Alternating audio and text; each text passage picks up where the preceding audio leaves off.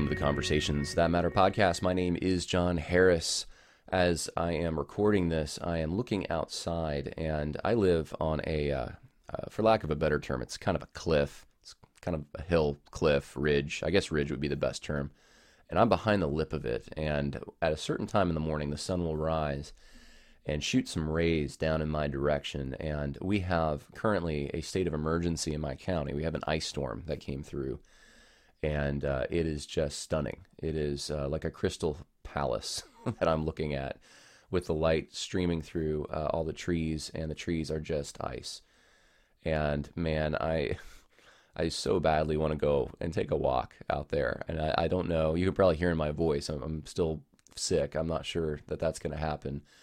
Um, but uh, it just is a reminder that uh, God is so creative and uh, so good to allow us to have the sense perception. We, we don't just see uh, what's happening, things that he's created for his own enjoyment, but we actually are able to process that and appreciate that. And that's such an incredible thing. And that can't be explained by any Darwinian uh, natural process. This is something that, um, this, this is, in fact, as I'm, I, I just saw the some ice uh, fell, kind of a dusting of ice came off one of the trees, and uh, it looked like little glitter coming down. It's just amazing. Uh, for those of you who are you know, live in the the deep south, you know I I understand why you do. for those who move there, I understand why you moved there, uh, and uh, I appreciate so many things about the deep south. But I'll be honest, you, you don't generally get this kind of thing, and it is a beautiful thing when you do see it. Uh, so uh, anyway, I am sick uh, still. Some of you might be wondering why I'm even recording this, and I will explain that. But I just want to thank you for your prayers especially. Uh, I am getting better every day. There's a window I have, I found, and it expands every day. So um, I had, I think, an hour two days ago, probably, and I recorded a very quick podcast uh, that was just an update. And I, I did it to, to, show you and what I was doing, to encourage you, but also just ask for prayer because I, I, I felt horrible. Um, and then uh, yesterday, I think my window was probably two hours, and today, hopefully, it'll be three or four. So I'm at the beginning of that window. I can definitely feel uh, the headache starting, but um, I really do want to get this podcast out. Uh, and I'm going to explain a little more of why that is at the end. Let me just give you a little teaser because I don't want to, for, for everyone who listens to this podcast wanting uh, to, to get to the meat, I don't want to uh, prevent you from uh, the Tim Keller analysis. But uh, I think it's time for a little bit of a reset. Not the great reset, just a a reset as far as why do this podcast, why listen to this podcast. Um, I'm gonna uh, kind of strip it down to the the basic fundamental reason that I even do this, and, and we're going to talk a little bit about that. And I want to respond uh, in in doing that to uh, some critiques and criticisms uh, that were made during the last week, uh, especially when I was gone, that I really could not get to um, in a timely manner, which I do regret. And some people are uh, I don't I don't quite understand it completely, but I think there's some people that don't quite understand the uh, the amount of just the volume of messages and the uh, the kind. I, I, think some people look at the podcast and they think that's all that's happening is just when I turn the record button on because that's what they see and there's so much more happening behind the scenes. So I'm I'm going to tell you about a little bit of that, give you a little bit of a, a behind the scenes uh, sneak peek, I guess.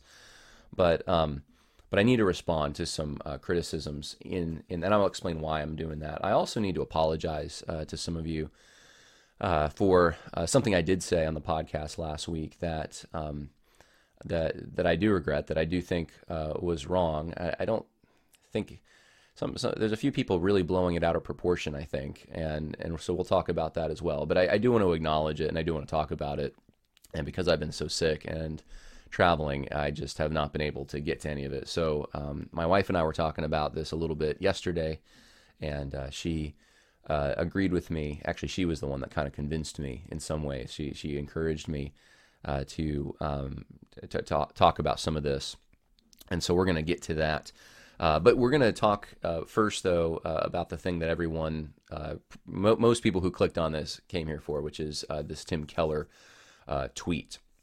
And um, last thing before we get to that, I just need to let you know about a sponsor for this particular podcast. And and And that is, I can pull up the website for you Gold River Trading Company's tea and hot chocolate. They have hot chocolate too. I don't know if uh, you all knew that. I actually have some now. I'm actually very looking forward to, uh, very much looking forward to trying it. Uh, cinnamon hot chocolate. If you click on the hot cocoa link at goldriverco.com, you can see uh, cinnamon spice hot cocoa. I, I've just I've been sick. I haven't felt like drinking hot chocolate right now because of that. Uh, I don't know what it is, the the richness. In fact, I had I tried um, a piece of candy last night, and I just I, I couldn't do it. I don't know it, it's something about sweets that when I'm sick I just can't do it. But um, but but I'm sure when I get better I'm going to be drinking a lot of this stuff. And uh, and but I have I'll tell you what I have been drinking is a lot of tea. Uh, and that's been helping me get over this COVID. Uh, there's there's all sorts of teas. The um, the ones I usually talk about are peppermint green tea and gunpowder green tea. I really like those, but uh, lately I've been having some of the chamomile, which is down here, chamomile herbal tea, and that's been really helpful uh, for um, for having COVID. And so uh, I would uh, encourage you go to Gold River Trading Company, goldriverco.com and uh, on on the way uh, to checkout, when you're when you're checking out whatever you uh, choose to purchase, put in the promo code conversations, capital C conversations, and that'll get you ten percent off your order. And this is a pro uh, Christian, pro American, anti cancel culture company, and uh, it is a quality product. And so I just want to let you know about that. Um, and I'm going to talk a little bit about sponsorships at the end because I've gotten some pushback on that as well, like uh, that I shouldn't have sponsors and stuff. So um, I do want to, to talk about that. But I'm I'm very grateful to Gold River uh, for sponsoring this particular episode. It's uh, it's good to know about companies that are not caving to all the the nonsense that so many companies out there are, and I'm just really uh, grateful to be able to uh, tell you about it because uh, I it's a good product and uh, and you know I I sometimes lament I don't want to know when when a product that I really like you know what they're I don't want to know what they're giving to because I, if I knew then I probably would feel convicted that I shouldn't be using it anymore. Well, Gold River Tea is not like that, and that's why um, I, I, think it's a, good product and and one that you should uh, uh, consider supporting. So um, let let's talk about this Tim Keller uh, tweet here. So this, let's see here if I can pull it up. This came out last night, I believe, or yesterday. Um, yeah, February 4th at 1:17 p.m. So it was actually in the afternoon. Uh, someone sent it to me more towards the evening, but uh, I'm gonna play for you the video that he's commenting on, so so you know, and then we'll get into his analysis of it. He's actually added some things to this in the last nine nine hours ago he added something else. So let's um, let's start this. I think something that your uh, viewers really connect with in your comedy and your hosting skills, yes. especially in the like past few years, is how open and honest and authentic you are about the role your faith plays in your life. Oh, that's interesting. And I was wondering is there any, you know, does your faith and your comedy ever overlap? And does one ever win out? I think ultimately, us all being mortal, the faith will win out at the end. but I certainly hope when I get to heaven, Jesus has a sense of humor. But I will say this. I will say this. Uh, someone was asking me earlier about what I. This is this relates to faith because my faith is involved with. I'm, I'm a Christian and a Catholic, and that's re, re, always connected to the idea of um, love and sacrifice being somehow related, and giving yourself to other people, and that death is not defeat. If you if you can see where I'm getting at there. Someone was asking me earlier, what movie did I really enjoy this year? And I said, well, I really like Belfast which is Kenneth Branagh's story of his childhood. And one of the reasons I love it is that I'm Irish and uh, Irish American, and it's such an Irish movie.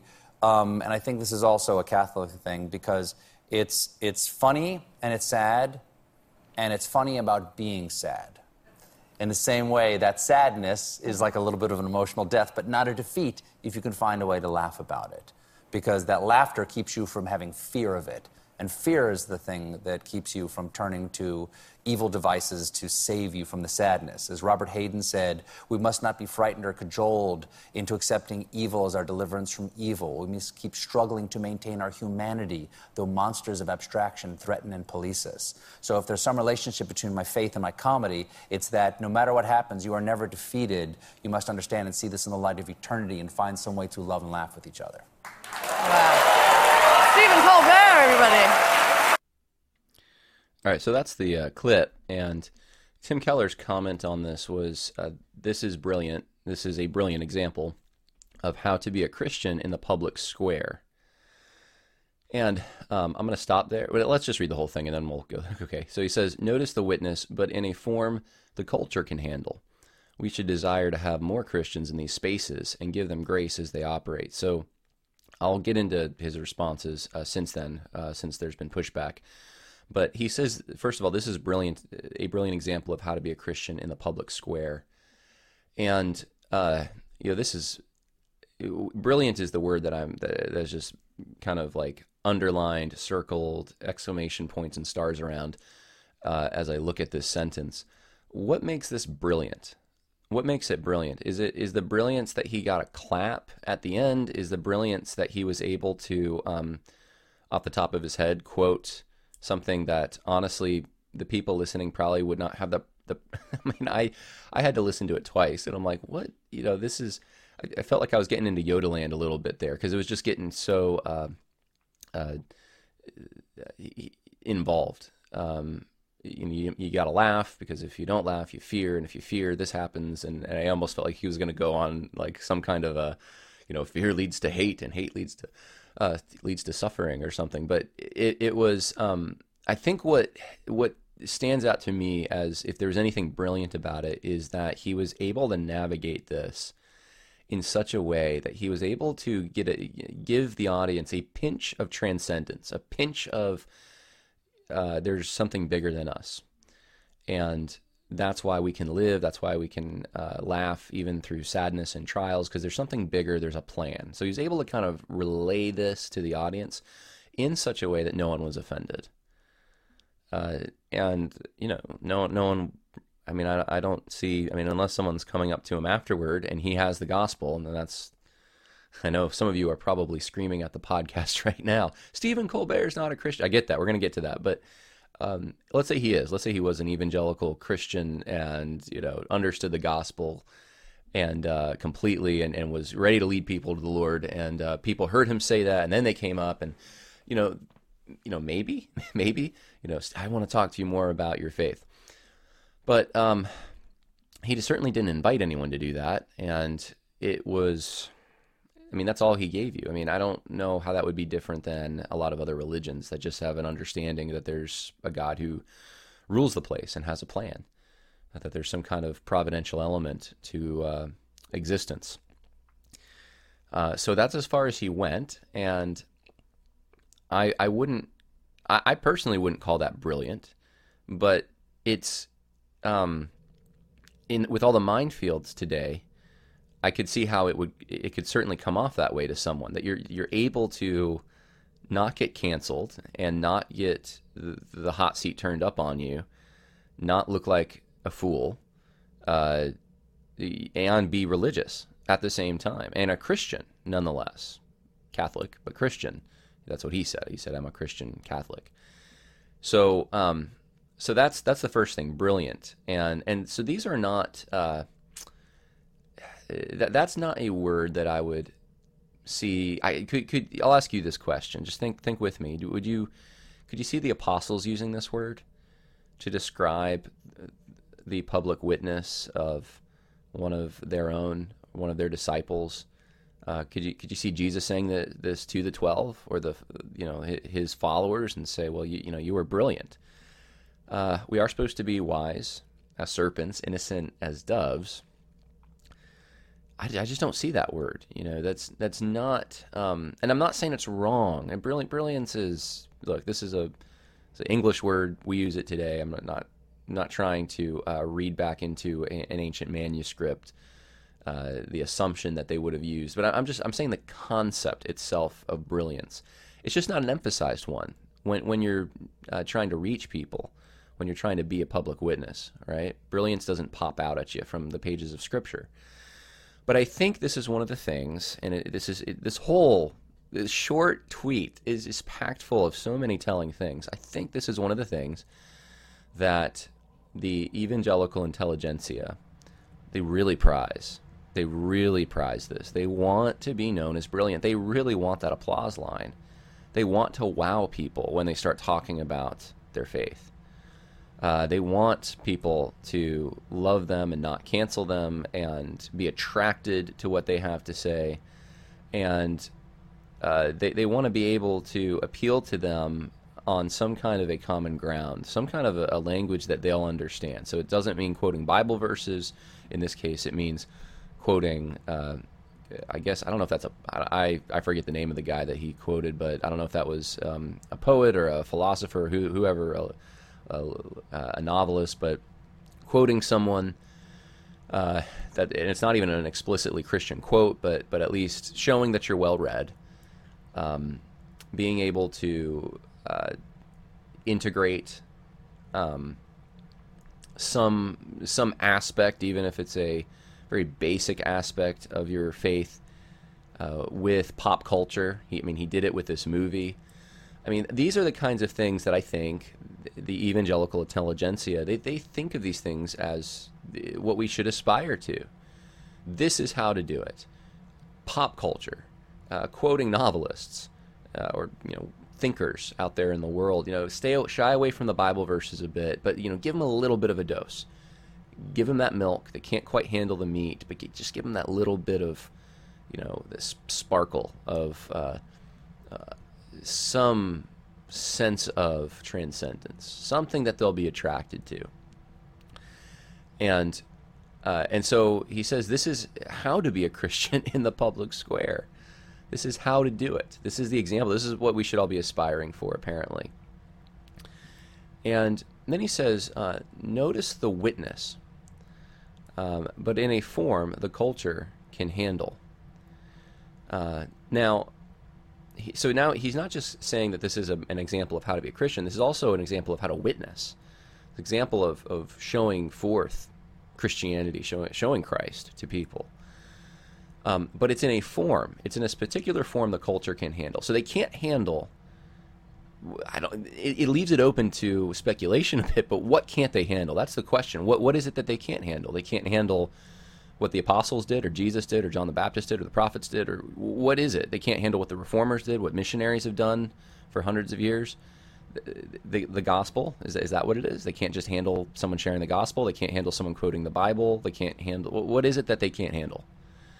There's something that we need to be. So, so, you see a positivity in that first sentence and a negativity in the second, you know, coming out that, you know, hey, just there's a there's something to watch out for here, and a landmine that you don't want to step on. And Stephen Colbert didn't step on it, so you know, good for Stephen. And then he said we should desire to have more Christians in these spaces and give them grace as they operate. So he's saying more Stephen Colbert's.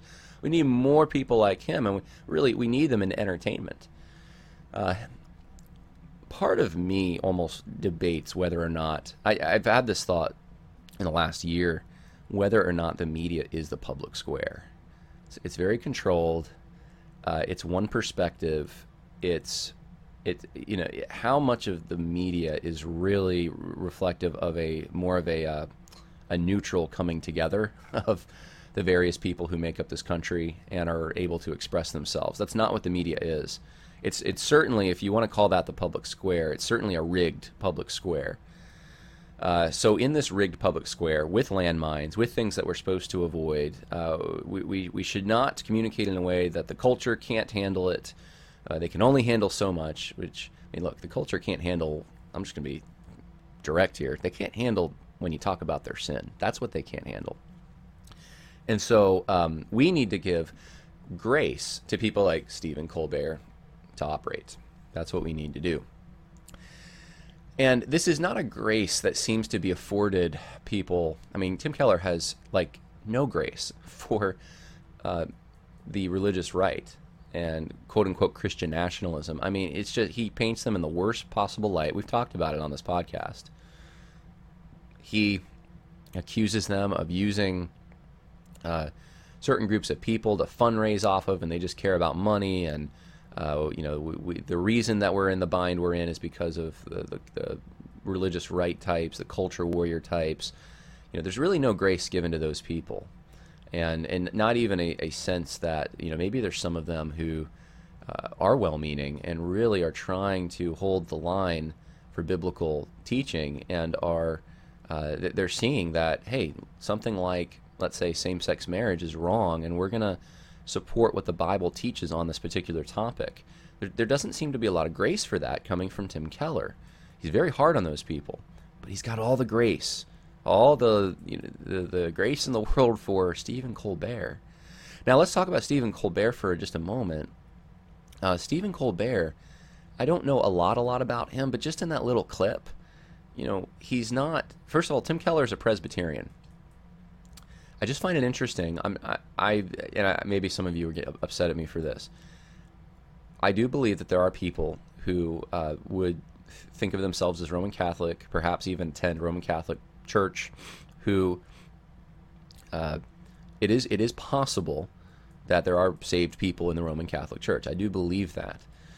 Uh, the reason I believe that, though, is because I'm going to get in all sorts of trouble for this. Um, the the reason is because I, I, think that they're not operating in accord with Catholic doc- teaching and doctrine. They are they're following what they understand to be true about Jesus from their reading of Scripture and they do trust in Him for their salvation. Uh, they they believe in uh, His imputed righteousness. They're not buying into the infused righteousness of the Catholic Church through sacraments, and they're they're not letting that barrier get in their way between them and Jesus. Um, I do believe there are people in the Catholic Church who uh, perhaps are some of the, them that could be immature. There, some of them could be. Um, you know new new converts figuring this out. I, I, I am open to that idea, uh, but generally Presbyterians, Protestants in general, who are Orthodox, they're not going to come out and and and really take someone who's Roman Catholic and incorporate them into the tent of, of Christian Orthodoxy and just uh, act like there's really no difference there. Because there certainly is a difference between uh, what a Presbyterian, uh, a, an Orthodox Presbyterian, would think of as true Christianity and what Catholic, following Roman Catholic doctrine, would think of as true Christianity. Um, it, it's ama- This is a very ecumenical type statement from Tim Keller. So I, I, I don't want to um, uh, complete this analysis without at least pointing that out that there's also so not only is there this double standard of granting grace for someone who's really not sharing much that's that earth shattering not only is there uh, while not sh- you know showing grace to people who have really tried to hold the biblical line on things like marriage and abortion uh, not only uh, is there that, no, and, and also um, this uh, really warped understanding of what a public witness should be as far as brilliance and um, making sure that you're communicating in a form that the culture can handle, making the culture be your determine your messaging. But there's also an ecumenical strain in this whole thing. You know, Stephen Colbert, he's on our side.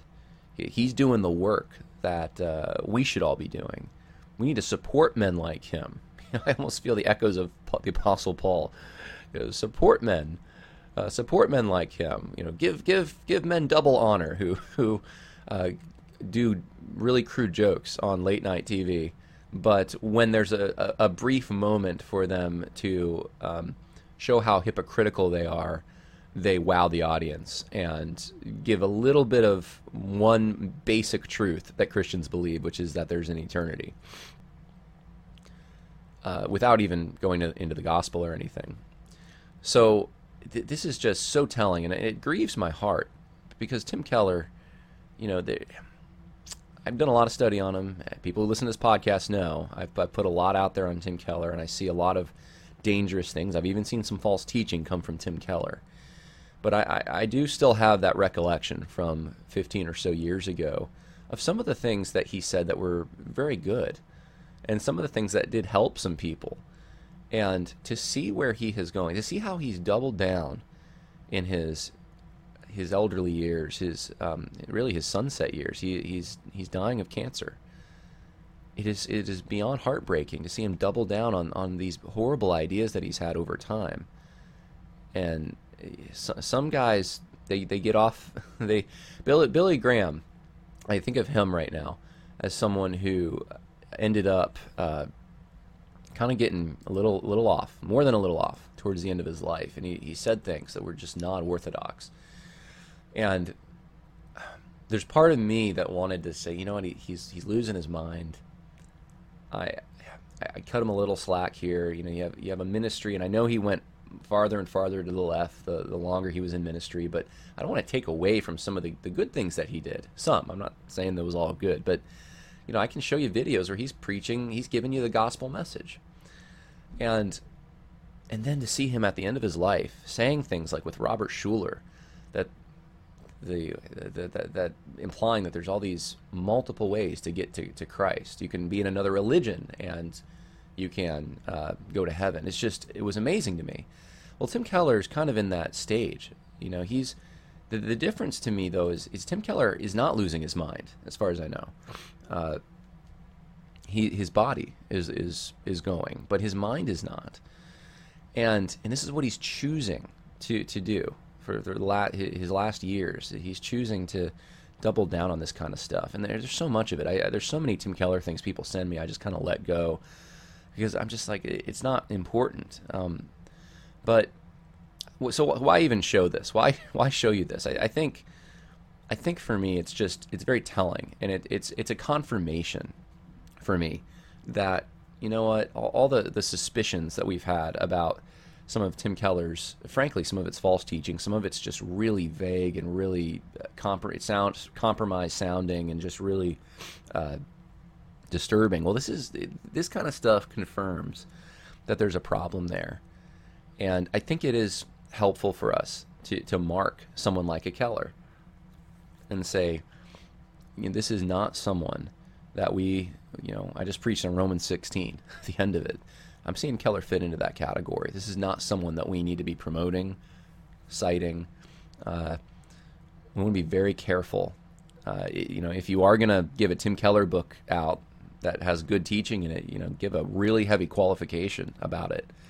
This is this is someone that does not have. I mean, talk about discernment. Um, I don't even know what to say. This is this is stunning. You know, Stephen Colbert. You know, again, he's a man who. Uh, he's a man who who not just makes crass jokes, but eh, very pro-abortion, very pro-transgender, and you know, all the evils of of the left that the left promotes. Stephen Colbert is right there, and promoting it on his show, and so I don't. is, is I guess we give grace to that too. We just kind of let him operate. We let him support the murder of babies, and, and we just well, it's worth it because of the, a thirty second snippet where he says that there's such a thing as heaven. You know, this is this is nuts. This is nuts. This is the death of Christianity if we make people like Colbert the heroes. And there's so such a desperation for it. That's the thing. There's such a desperation out there for heroes, for people that are Christians who can go out there and really represent Christianity. And I'd like to suggest um, we already have people that do that. Some of them are small time pastors. They're street preachers. Um, some of them you might hear on the radio. There's there's some bigger names out there. Uh, it may not be in in the future that we you can really have a lot of Christians in some of these industries. I'm not saying not to try, but it's a very very hard and compromising industry to get into the entertainment industry, and and it will. Um, if you're public about your faith, it is not going to go well for you. And so you have to be somewhat compromised generally. I, I want to leave that little door open in case. You know, I, I, I would love to see Christians involved in Hollywood. I just don't know that that's possible. And, and I say this knowing uh, people who are involved in Hollywood and the Christians I do know tend to be more behind the scenes. And uh, so it, it's a anyway. Uh, let, us just finish this off because uh, Tim Keller has written some follow ups here. Uh, he, he retweeted Anthony Bradley, who, Anthony Bradley, I believe, is a campus pastor at one of the uh, church, um, the, the Redeemer churches in New York City. And he said it just shows how intellectually superior Catholics are at articulating their faith. A Protestant would not have been able to do that. Anglicans could. Most evangelicals would say there's no gospel in his answer. Um, and so Tim Keller's thinking this is, I guess, somewhat of an astute observation. And, and this is another thing I've noticed. Uh, there is such, in, in both the political conservative world and in the Christian world, the evangelical world, uh, Protestant world, there is such a uh, sometimes a jealousy or a respect for Catholics. And I am not saying you cannot learn from a Roman Catholic on anything. I'm, I'm not saying that. Um, there are uh, things, especially um, you know the further back. The thing about the Catholic Church is it developed over time, and you have different errors coming into the church at various at different times, and so it, it, there's a, a trajectory of becoming more and more compromised over time to to the point that now you have Pope Francis, the communist pope. So uh, you know you go back in church history, you look at uh, people like uh, Thomas Aquinas, you look at Augustine uh, some some very pivotal figures that uh, many of the reformers really drew upon. In fact, there, there's this whole thing on Aquinas lately. I don't. I'm not going to get into it now, but look, a lot of a lot of great Protestant thinkers really drew on Aquinas. There's no doubt about this. And and I'm not saying you can't learn from some of these people uh, that happen to be part of the Roman Catholic Church, but you know what are we talking about here? We're talking about a comedian who makes crass jokes, supports abortion and transgenderism, and that's just the tip of the iceberg. And this is a superior Catholic. This is what we aspire to. This is the superior. Really, the, the, the court jester is the the superior Catholic who can articulate his faith the way Protestants can't. It's just this kind of smug kind of, kind of way elitism, this way of looking at honestly ourselves. I had a whole section in uh, I think it was Christianity and Social Justice. I think it was my last book on this uh, topic where I point this out that there's uh, the image that evangelicals have about themselves. They really think of themselves. They bought the what the newspapers have been saying since the Scopes trial about them, that they're a bunch of ignoramuses, they're a bunch of dummies, uh, and and and they're looking for that figure that that who's going to come and show that we're not dummies, that and and they're looking to the Catholics. There's a jealousy that the Catholics have this intellectual rigor and public witness that is and, and you look look at who you're admiring though. This is not some theologian. This is Stephen Colbert. I almost wonder if I'm being spoofed, right? Where's the hidden camera? This is amazing to me. But Tim Keller thinks that's a, that's a really good take on the, the situation. And then he says, uh, Comments from the original tweet remind me that there are habits on Twitter we should reject. One, if you cite person X at all, you must answer for everything person X has ever did or said. Well, I don't know what everyone said, but I'm not saying that about Tim Keller. I'm not saying he's got an answer for Stephen Colbert's pro abortion rants on his show. Um, but I, I at least think that you shouldn't be saying, holding him up as an example of how to be a Christian public witness when he's supporting the killing of unborn children publicly. Is that too much to ask? And then number two, he says, I can attribute opinions to you that you would not own.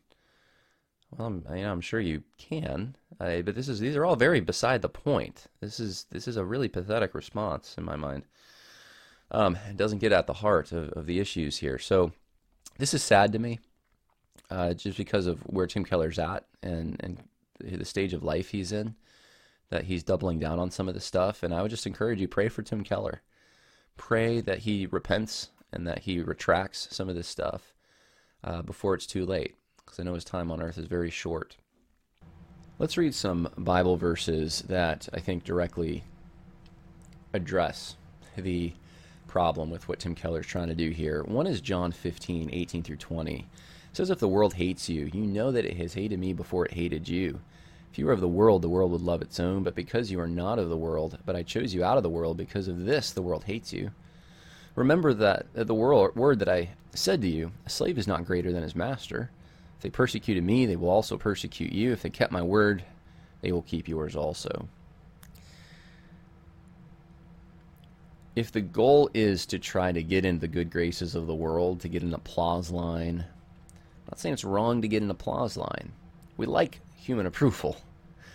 But if the goal is that that's your public witness, that's the way to do it, uh, in a way the culture can understand. So they don't really, you give them the most non-offensive, I guess, bit of your religion you can, and they clap, and they don't get saved. But this automatic posture of those in sin is to hate those who are going to confront that sin. The world loves its own. That's why they love Stephen Colbert. All right, he's of them. Keller's trying to recruit him to he's he's on the side of winsome Christians who are engaging the world correctly as public witnesses. No, he they love him because he is he's of them. He sank he approves of their immoral choices, jokes about them. Uh, and and so I don't think it's a mystery why they clap. If he's got a little bit of religion, he's not confronting sin. Uh, you got 2 Corinthians 4. Even if our gospel is veiled, it is veiled to those who are perishing, in whose case the God of the world has blinded the minds of the unbelieving, so that they might not see the light of the gospel of the glory of Christ, who is the image of God. What is a way that any culture can handle Christian truth? What what what no culture in sin, no people in sin has ever been able to handle truth. And I'm, when I mean truth, I'm talking about the truth of their their condition, their sin, truth of who God is. He's holy. A uh, very nice therapeutic thought, and quoting a novelist or something, about how there's a world after this somehow, and I mean that's not going to offend hardly anyone. Start talking about a holy God and see what happens. Uh, start talking about the gospel and see what happens. There's, you know, if if you make your standard uh, what people can handle, you, know, you're never going to get there. People can't handle the gospel. It's a work of God that they uh, convert in the first place to the truth. Um, Acts 26, uh, 16 through 18. Uh, I'm going to jump ahead, I think, to verse 17. Um, to, to, open their eyes so that they may turn from darkness to light and from the dominion of Satan to God, that they may receive forgiveness of sins and inheritance among those who have been sanctified by faith in me uh, talking about um, the Jewish people and the Gentiles. All people are in this condition of needing their eyes opened. Uh, they're they're in the dominion of Satan, and you know this isn't uh, a mean vilif- over vilification. This is what Scripture teaches about people that they're dominated by sin, and so it's it's very weird for someone who's been in New York City, especially for as many years as Tim Keller has, to be so knowledgeable about the kind of sin that exists. New York City, you should know about that, to, to know what people are like, and then to think that the way you're going to get the gospel to them, the way you're going to be a public witness and a successful one is to somehow make it palatable. So, you know, don't give them more than they can handle. They can only handle so much. I would suggest to you they can't handle anything, which is why you just preach the truth. You tell them what they need. If someone has cancer, and you say, you give them some really nice thought about uh, something unrelated to the cancer they have that's, you know, makes them feel warm and fuzzy inside. It doesn't do much. They need the chemo. And They may not want to hear that. They need to know they have cancer. So let's leave this and let's talk about um, let's talk about what I wanted to uh, to address, and I'm going to try to be as brief as I can here. Uh, there's been a, a number of well, I don't know what word to use. Accusations would be one because they fall into different categories, but uh, insinuations, uh, concerns, some of them very legitimate concerns um, from people. And I want to address some of them. Uh, Paul did try to defend himself at times. I don't think it's always time to defend yourself, but I think there are there is a time for it. And um, and I do need to apologize for one thing, which I'm going to do. I'm going to clarify and to apologize. Um, first thing is, uh, I, I've been.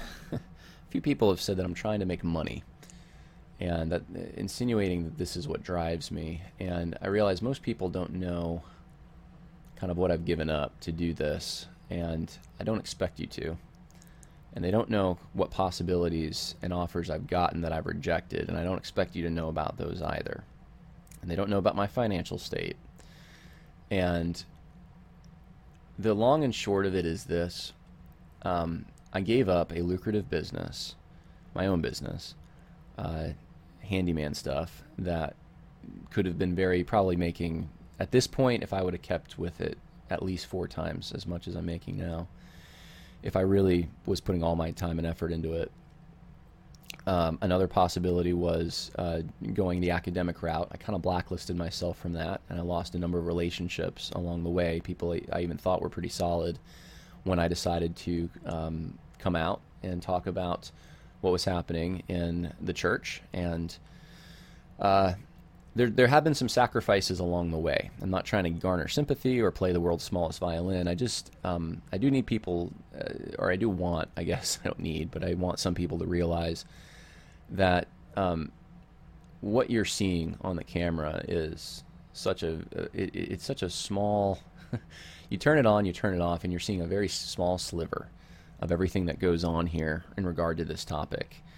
And my motive has been to shine the light of truth um, on these evil deeds of darkness for the purpose of preserving the integrity of the gospel, the revelation from God, uh, a Christian view of reality, um, Christian ethics, these are the things under attack by the social justice movement. So I do consulting, I do traveling, I do speaking. I have a film company this year. A lot of my time is going to be taken up with traveling and doing filmmaking stuff. A lot of projects lined up that are very important, in my opinion. Um, a lot of uh, just, and, and, then there's all the personal things I got going on too. Uh, I'm not going to get into the details of all of that. There's there's a lot of there's just a lot, a lot, a lot on my plate right now, more than I've ever had in my entire life.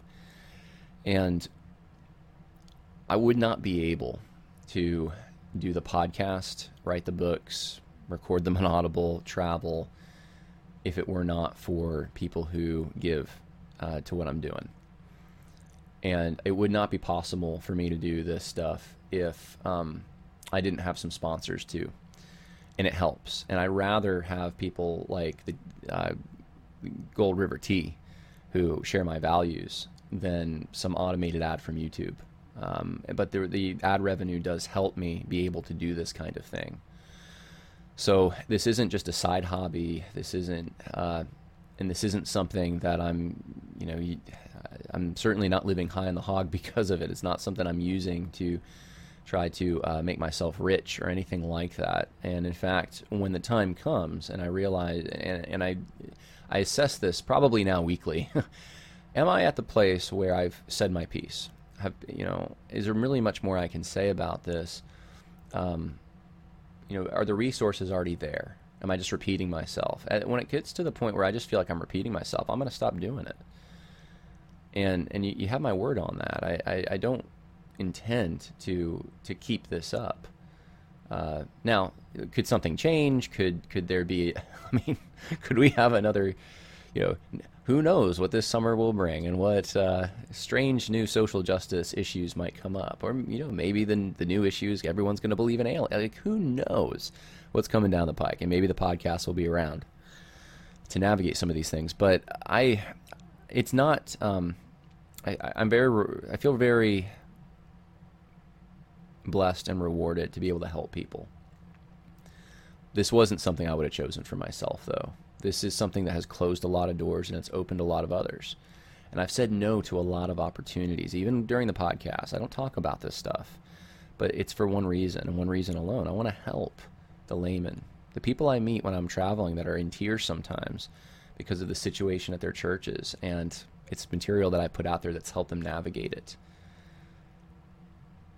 I think the Lord has me doing this for a reason. That's why I'm doing it. It's not to enrich myself.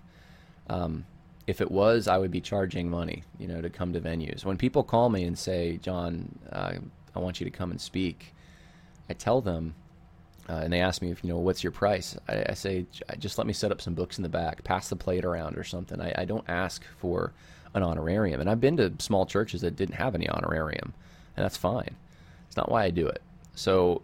Uh, it's an accusation I'll probably get more of, but it's it, for anyone who knows me, is even semi close to me and knows somewhat of the opportunities I've had that I've uh, uh, passed, uh, that I've rejected, or um, life paths that I could be going down or could have gone down. Uh, they they would know that that's not a, a fair accusation, and it does smear what I'm doing.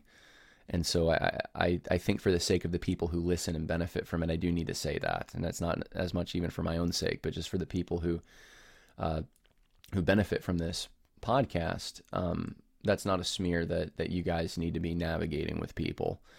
Uh, the other thing is um, that I'm uh, prideful. And uh, to that, there's a simple answer to that. And, and the answer is yes. I'm, I'm I am, and uh, and I, if you knew how prideful I was, you wouldn't ever want to be my friend, right? Uh, that that's actually the that's the, the, good answer to use anytime you're on uh, witnessing and someone accuses you of anything, you know, even if it's like homophobia or something. You say, "Oh man, if you knew how bad I really was," and then the follow up, of course, is, "But yet Jesus saved me. Yet He loved me despite myself." Can you? What kind of a love is that? So, um, so that's the short answer. The the longer answer here is that there was a specific video that people were saying. Uh, I, I, must have had four or five people uh, reach out about this. Um, it's the video uh, that came out last uh, or a few days. ago. I don't even know. I'm losing track of time. It was the one on TGC and Trevin Wax and the Gotcha sermon clips. And then some people said I came across prideful. I, I don't I guess I, I, suppose it's always possible. Maybe I have a blind spot. Um, I did try to fairly look at that, and I, uh, one one of the the people who messaged me further described it and said that I was being kind of snarky, and I'm usually very measured, and um, I think one of the things I just wanted to to to caution people on a little bit is you're going to find in Scripture some very strong language at times. You're going to find some very uh, passionate, even though we don't have the audio. You're, I'm sure, you know, I can't see you whitewash tombs being, uh, you know, in a monotone. I mean, there's there's some passionate stuff, and I don't think that it's reflective of pride all the time. Could be, I suppose. Um, the question is motivation so uh, Elijah mocking false gods. Is your God in the bathroom? I mean, kind of crass. Uh, Jesus, you whitewash tombs, brood of vipers. Uh, I mean, you find these things, these these phrases with John and Jesus in the gospel, right? Calling Herod a fox. You make your converts twice as much the son of hell as you are. Uh, you know, calling p- people dogs. Um, you find Paul do this kind of thing. He even says in Galatians that he wishes false teachers would cut off their own um, and manhood. Uh, these aren't things that I'm just putting in their mouths. These are things that, you know. These are things you find in Scripture, and I, I'm not prepared to say that the people who said these things are acting out of pride. I think they're acting out of a righteous indignation, and there should be one that we have. and frankly, some of the stunts Gospel Coalition authors pull, um, it's to the point now. I think we ought to have some of it. Uh, the way that they're trying in this that particular art are trying to smear people who would accurately represent uh, pastors and wolves and false teachers. And um, you know, tell me, in that Trevin Wax article, where he doesn't really even distinguish between what accurately quoting someone and then what misquoting them is. He doesn't he doesn't even approach it. It's just you shouldn't ever play a clip from someone that might make them look bad. Basically, that's what you the impression you get at the end. Uh, what does that do to ministries like Justin Peters? What does that do to um, to what I'm doing? But to you know to, to guys trying to shine a light on the social justice stuff you know, we're trying to expose, in many cases, false teachers, wolves. You have to be able to quote them. In fact, you wouldn't have an academic process if you couldn't quote people. Jesus wouldn't be able to quote from the Old Testament. And I think we find an example in, in Jesus and, the, and Satan where Satan does take things out of context. And he takes quotes out of context. And that's really the, the emphasis should be on accuracy, truth, not on fashion, style, optics. I pointed this out at the beginning uh, before I even read the article. I was like, TGC does this a lot. They don't make truth the, the thing to focus on. It's all about the feelings and the style and the optics and the fashion and what kind of uh, image are you projecting for people and is it winsome and and then that's what you get. That's what you get, and it's it's so sad and tragic to me. And I think there should be some righteous indignation about some of that. So um, it's it's possible. I think I'm trying to. I don't remember if I was acting with. I may it may have been frustrated with some other things that day, but I I certainly was not trying to um to, to, to act in a prideful way. And and I think it's look if, if you have a concern about me, I appreciate you sharing. Uh, I would appreciate also be be very specific with me too if you can. Let me know exactly what you're seeing that that concerns you. Uh, general stuff like pride, I, I, don't know always what to do with that. Um, and I'm sure I have it. I'm sure I do. I know I do. My wife knows I do. But um, but my goal in in that particular podcast was definitely, uh, yeah, I'm going to mock it a little bit. I am because it's ridiculous. And you know what? I think there does come a time we should be able to say, you know, this is this is stupid. Uh, this is um, evil. this is uh, insulting our intelligence. Uh, this is, um, you know, I hate this. I hate what this what's going on here. I mean, these are these are terms that I, I'm not even approaching some of the things you find uh, Jesus and Paul saying. So I I don't see the problem so much with that, and I wonder whether or not some of us have adopted. Uh, kind of what TGC, the paradigm they operate within, which is that this idea that the, the more you know soft and measured you are in your tone and you know you're not using colorful words you know that that means that you're uh, that you're humble. But if you're uh, very dynamic and um, energetic in your uh, uppity perhaps in the way that you communicate and you're very emotional uh, and angry and you use some some color more colorful language and I don't mean curse words necessarily uh, that you know that's somehow uh, that's prideful, and, and that's not a right way to evaluate pride. I'm, I'm just saying. So uh, I don't know whether that's the case, but I figured I would throw that out there. Um, two quick things, people. There was two categories uh, of pushback I got for that episode. One was that, hey, John, there are legitimately taken out of context sermon clips. Yeah, I talked about that in the video, though. I think some people comment um, without possibly watching the video. I'm not sure, but uh, I, I did talk about that, and I gave some examples actually of yeah. I mean, look, if you're trying to take a MacArthur clip like what recently happened, and you're not showing that he's talking about the ERLC and them trying to use Southern Baptist money to promote the building of a mosque, and instead you're just you're, you're leaving that out and you're showing him have a diatribe against religious liberty, then you're not fairly representing MacArthur and the situation he was responding to. So um, there is a difference. And I think we get a good glimpse into that with Satan and Jesus and the way that they quoted scripture differently. And then, of course, uh, the other one was John. Why would you critique an article before reading it? I'll be brief on this. Um, I saw Ad Robles do this the first time, and I, I really was wondering, what in the world are you doing? And then I thought, this is brilliant. After I watched him, because uh, and I don't do it much, and I probably won't because there is there's a danger to it. You have to be careful. But if um, but the intention ought to be, uh, you're not you're not criticizing before you read. See, that's actually uh, that that's uh, framing it totally wrong.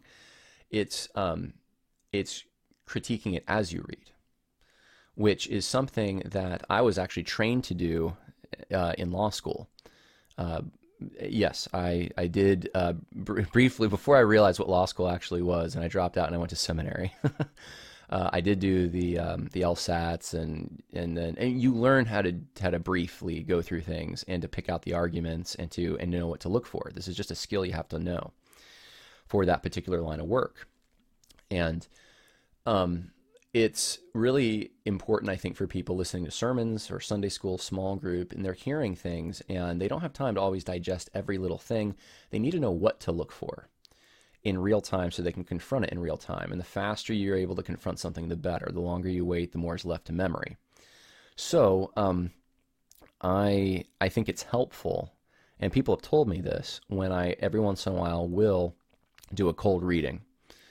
And I will go through something and I'm showing you here's what I'm looking for. Here's what I'm seeing. I'm open to, hey, there might be something coming up that'll surprise us. There might be something that'll shed some light on, on what I just critiqued. But uh, you're the whole point of it is you're open to that and you're you're trying to pick out the the the thesis the i mean i had to do this for history too you had to pick out the thesis you had to uh, figure out what's the argument and then where's the flaw so um, these are skills that you can learn and part of the reason i do the cold reading sometimes is just to uh, to help people know how to do that in real time. And uh, so, anyway, uh, no, I have not critiqued an article before reading it. It's as I read it. And um, I think, let's see, listening with a discerning ear would be the, the goal there. Uh, so, the last thing was uh, there was a podcast that came out on two days ago. I'm losing track of two or three days ago it was during the height of my COVID. I, I am uh, starting to fade even now, but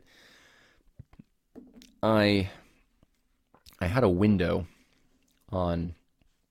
I guess that would have been Thursday, and from like 1.30 to 2.30 and then i was down again and uh, my so so a friend uh, who I trust, uh, I, I, finally at like one one thirty uh, I, I, had spent the whole morning with like a pillow over my eyes. I couldn't see. The light was just terrible.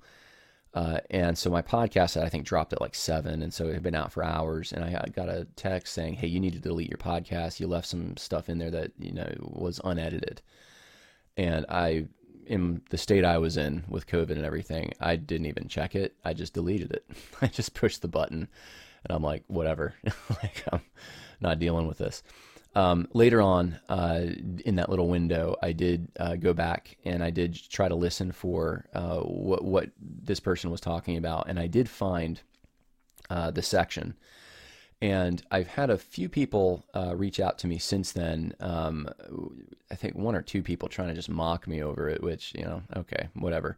It was it wasn't it wasn't what I as bad as what I thought. But I, I here's the thing though I do want to I don't I don't want to minimize this. I do want to apologize uh, for for the legitimate um, problem that I think it is, and then I want to clarify something because I think some people are getting this way wrong. So the apology is this. Um, I well, let me give you the situation. So um, it was a day when uh, I had sometimes I'll record like five podcasts in a row before I'm going to travel or something, just to you know schedule them out and my camera kept dying on me. And I was frustrated about a number of things that day, like a number of things. But one of them that just was driving me nuts was I'd be in the middle of recording and the camera would die. And it's done this in Zoom meetings. It's just, I, I can't stand it. And so, um, anyway, I've, I've rectified that problem. I have a, battery on the way that's supposed to help this, but, um, I, uh, the the camera uh, got shut off, I, or it died, the battery died, but you could still hear me, and you hear me say, "Dad, gummit," when it when it first gets shut off. But I'm frustrated. I'm like, "Dad, gummit," right? And I know some of you don't care for that. You see it as a substitution. You don't want your kids saying that, and I totally am supportive of that. And I and, and so that's one of the things that I, I feel the need to apologize for. I, I'm sorry that I I said that because this wasn't um, this wasn't a frustration over something legitimate. This was not a righteous indignation. This was a frustration over my camera not working. This is the frustration you have when you're working on the car and it's not working.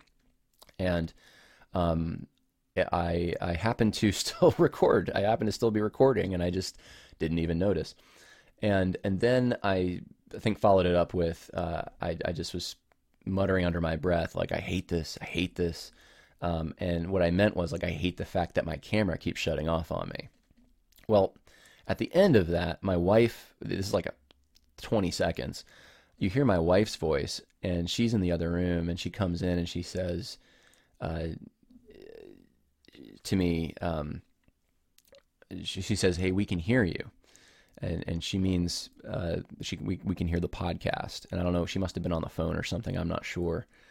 And uh, I and sometimes she'll do that, and then she'll like close the door. Hey, we can hear you. Close the door. And it's the reason. That's the reason why she's closing the door. And so she said that, and then I said, "Yeah, I'm sure you can." And and that was it. That was the end of it. Now, some people have interpreted this as I was expressing frustration with my wife. That's not true at all, and I'm going to put a, a, a um, an end to that rumor. That is, and if you spread that rumor, you're lying about me. You can go ahead and spread it if you want, but it's not true. I was not talking to my wife. Uh, I, as absurd as it may be, I was talking to my camera and uh, expressing my frustration with my inanimate object. But no, my my wife uh, actually we talked about it yesterday briefly, and and she even offered. She said, "Well, I'll come on the podcast and just tell people that you know we're fine. We have a good marriage. There was no no problem there. I didn't feel disrespected. That you didn't say anything to me. She couldn't even remember the whole thing. Um, and and I know she doesn't want to. She she like she's more introverted and shy. She she'd rather do her thing and let me do my thing. That's why I don't talk about her on the podcast much. But uh, I, I said no, that's not necessary. Um, I, I will just let people know that you know that's kind of that, that's what happened. Um, I so I, I deleted that podcast. Uh, I didn't think it was a great podcast anyway. I was trying to crank out a bunch in one day so I could just you know have them as I was speaking at other places. They would be dropping on my YouTube channel. I don't know how much more of that I'm going to be doing. it, it, it's it's it kind of killed me a little, but um, but I do want to say I am sorry for expressing that frustration for those who heard it, um, it's I am human, and uh, I I do have flaws, and I do have sin, and uh, and in sinful frustration at times. Which that would have been that. That would have been a sinful frustration because. Uh, you know, the Lord allowed my battery to die. It's not something that I need to get angry at, or I wasn't. I don't know if I was angry, but frustrated at. So, so, so everyone got to hear. Those who heard it, uh, probably my my most frustrated um, moment, uh, one of them of, of, that entire week, and uh, and I think God allowed that to happen. I don't know why exactly. Um, maybe He wanted to humble me, which is fine. Uh, maybe He wanted people to pray for me because uh, I, you know, it's it's kind of absurd to, to get upset at a camera for uh, the battery dying, but um, but there's I think there's a lot behind that, and so anyway. Um, so I appreciate everyone bearing with me on that, and uh, just I, and I needed to say that. So uh, the other thing I wanted to just get to at the end of this is I wanted to um, kind of give you some expectations uh, that I j- just some plans that I have for this year. I'm going to be changing some things around. There's been a lot going on in my life lately that, um, you know, frankly, there there are times we all have this, right? Everyone has this in life. There are times when things seem to be going very well, and then there are times when it just seems like so many things seem to fall apart. And I've been in a situation, I think, you know, for the, at least the last uh, couple months, where it seems like things tend to be falling apart more. Not not with the podcast necessarily at all. It's it's other things, um, things around me uh, that affect me that aren't me. But um, but there's, I, and I don't want to get. This is a public podcast. I don't want to get all. Um, I don't want to go into to all the various personal things. Uh, there's a lot of medical things right now um, for my wife and myself and uh, and my family. We have um, a death. We had a, recently a death in the family as well. That was that that will affect us for a while. And um, there's there's so much more uh, as well that I, I just I, am not going to go into that. Um, it I tend to be someone who's very I see a project and I get involved with the project and I don't want to let anything stop me during the project and I process anything that may have happened afterward, right? And I do it usually by going out into the woods and I pray and I hike and I do I exert myself physically and spiritually and uh, and then I'm so refreshed. Um, that's generally how I deal with things. So um, it's been cold. and I've been sick. I've been traveling, and before that, I just I've been so busy. I haven't I haven't had um, the chance to really do that as much as I'd like. And so what I'm going, what I'm going to be doing. This is just uh, this is not just for me. This is for you to give you also a better quality podcast. Is I'm probably going to be doing less podcasts at least for the foreseeable future. I'm going to be incorporating more scripture, I think, into podcasts. Um, I have a reason for that. Uh, I'm going to be, uh, I think there's a lot of other projects that I have going on as well. A lot of traveling. I see a lot of fruit in that. I'm going to be putting a lot of focus on that. A lot of focus on some documentary things that I think are going to be very important. And um, and so uh, I'm I I have to figure out some places to cut. And so one of the things is I'm not going to be answering a lot of the the messages that come in. Uh, i will be answering if you're a patron. I'm definitely answering your messages, and it's not because I want money. That's someone suggested that. No, it's it's just it's not fair to your. It's it's fair to those. It's not fair to those who do support me financially for me to go spend a lot of time with um, people who don't over sometimes things that um I realize many of you, you, you don't understand a lot of the things that I'm involved with. And so, um, and, and I don't blame any of you for this. Believe me, I'm not frustrated one bit with any of you for this. But many of the re- requests that I get are, um, they're very minor things. A lot of them. I probably get like 70 messages a day and I try to answer all of them on on email, on Gab, on Facebook, all these different things and uh, you know a lot of them are like john i wrote this can you check it out john um, you know my pastor said this would you mind you know t- tell me could you listen to this and tell me uh, john um, you know what's the problem with you know this type of theology john what do you think about actually a lot of people are trying to get me to comment on things that frankly are, are a little bit outside of what i'm trying to focus on right now and part of me i've, I've tried to, to, to to please a lot of folks, and I don't know that I'm going to be able to do it. Uh, it's I, I need to, to really prioritize what's important and get back to the basics. We don't talk about, and it's not that it's wrong. Just so you know, as I say this, we don't really talk about eschatology much on this this show. I don't really talk about a lot of secondary. I'm not talking about baptism on the show. I'm not talking about, uh, oh, I don't know. Um, I don't know. I don't. I don't talk about theonomy really. I don't talk. There's a lot of things I just I don't talk about them, and it's not because none of them are you know they're not important. It's because um, I I see some things that are more important right now, and I might take breaks. I might have some fun episodes. I might do some things that are different. I might talk about some of those things, but I it's not the primary focus. Uh, I know um, there's there's two topics right now that I'm thinking of. Some people are really pressuring me to get involved with some battles that are currently happening that are kind of they're not direct they're not related to the social justice stuff completely, but they're you know they're in that periphery they're happening in christianity and john needs to weigh in. And at first i was like yeah you know i started reading some books and you know what? John doesn't need to weigh in actually. I don't. Uh, i i need to be faithful with the the platform and and the knowledge and the resources that the Lord has given me. And those things aren't exhaustive. I don't have exhaustive knowledge on everything. And for me to try to um, to become an expert on something is going to take time away from something else. And so um, I, I'm gonna uh, I'm gonna try to, to stay as focused as I can. And you can pray for me with this, by the way. Please, please do. And I'm not saying not to reach out to me, okay? I'm just saying I may not get back to you. I, will try to read the messages. I may not be able to, all right? And it's nothing against you. Um, it is just uh, I, I have a very, very uh, busy schedule, and I really have to invest my time in the best possible way I can. I'll give you an example of that. Uh, if I if I'm able to produce, which I've it's been on my list, like a, a workbook for my last book, Christianity and Social Justice, uh, and then I can give that to everyone.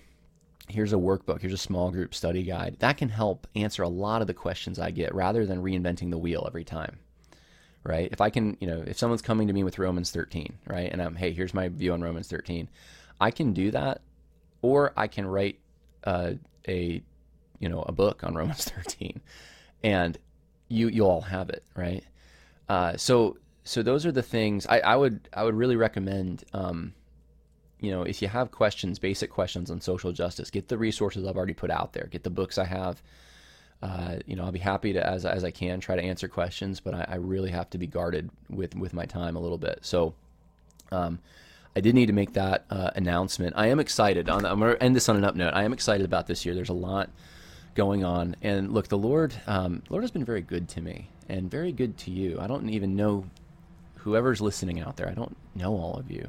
I don't know everywhere you're coming from. The fact that you're able to listen to this podcast right now, though, tells me that He's blessed you in some way.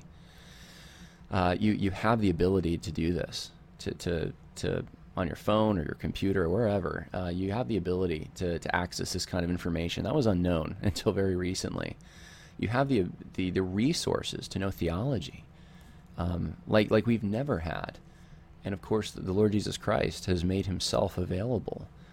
Uh, his, his, salvation is available to those who repent and put their trust in Him. He came, He came so that you may have life, have it abundantly.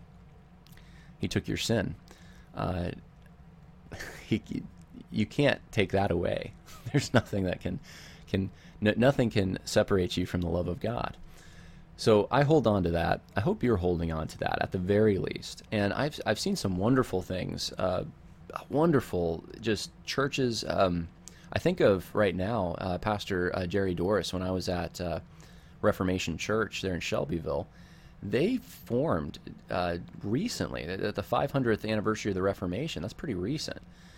And I mean, they're growing. People are even moving there to be at his church but they're they're so involved in the community. They're motivated. They're evangelizing. And I want you to know something. I'm meeting Christians like that all over the place. And you might say, well, where are they in my area? Well, I don't know. Maybe maybe you're the one that needs to be like that and start the trend. Uh, I'm saying they're popping up more though, and there's an alternative to the, the, the what I just expressed to you from Tim Keller. The, this ridiculous. I, I guess all the evangelists should just be like Stephen Colbert.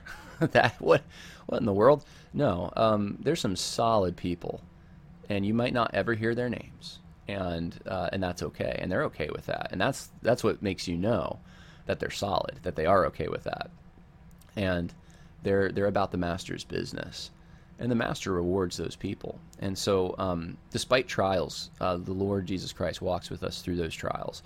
So I, I want uh, to just let you know I'm not like down in the dumps. You probably hear in my voice I got the COVID, and my I'm just not going to be able to give you a, a very animated and um, uh, a, a, t- a tone that's that's not you know 10 decibels below what it normally is. But uh, but I, I, I truly am blessed. I truly am thankful uh, to to so many of you, um, and I'm thankful most of all to, to Christ for everything that's happened in the last three three and a half years on this podcast.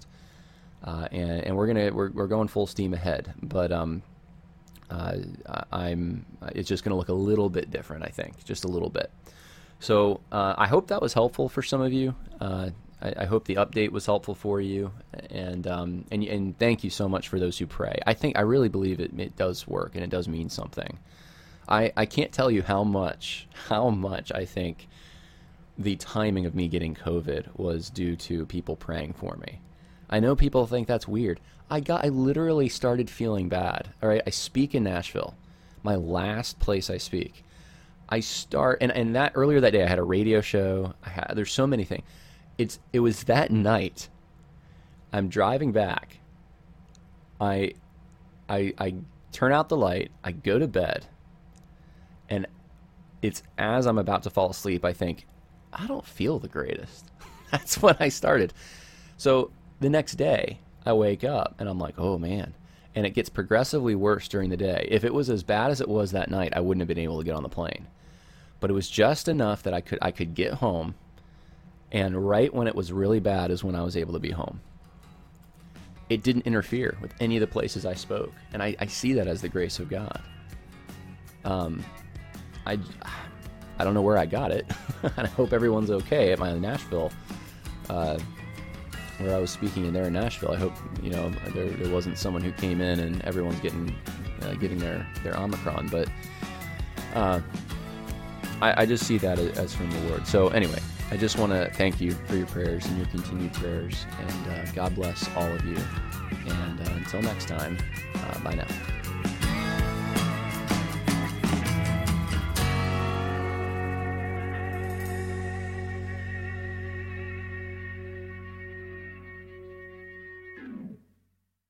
Prescription products require completion of an online medication consultation with an independent healthcare provider through the LifeMD platform and are only available if prescribed. Subscription required. Individual results may vary. Additional restrictions apply at lifemd.com. Read all warnings before using GLP 1s. Side effects may include a risk of thyroid C cell tumors. Do not use GLP 1s if you or your family have a history of thyroid cancer. If you've struggled for years to lose weight and have given up hope, did you know you can now access GLP 1 prescription medications through LifeMD? LifeMD is now offering eligible patients online access to GLP 1s, the breakthrough prescription medication that can help you lose body fat and weight. Listen to what people are saying. You just take your shot. It doesn't feel like you're on a diet. What I wasn't expecting it to do was to shut off the food noise. This was life altering. And if I can do it, I feel like anybody can do it. And here's the best part your insurance may cover 100% of the cost of your medication. So go to trylifemd.com to have your eligibility checked right now. Get started today at trylifemd.com. That's T R Y L I F E M D.com. When you need mealtime inspiration, it's worth shopping Kroger, where you'll find over 30,000 mouthwatering choices that excite your inner foodie. And no matter what tasty choice you make, you'll enjoy our everyday low prices, plus extra ways to save, like digital coupons worth over $600 each week. You can also save up to $1 off per gallon at the pump with fuel points. More savings and more inspiring flavors make shopping Kroger worth it every time. Kroger, fresh for everyone. Fuel restrictions apply.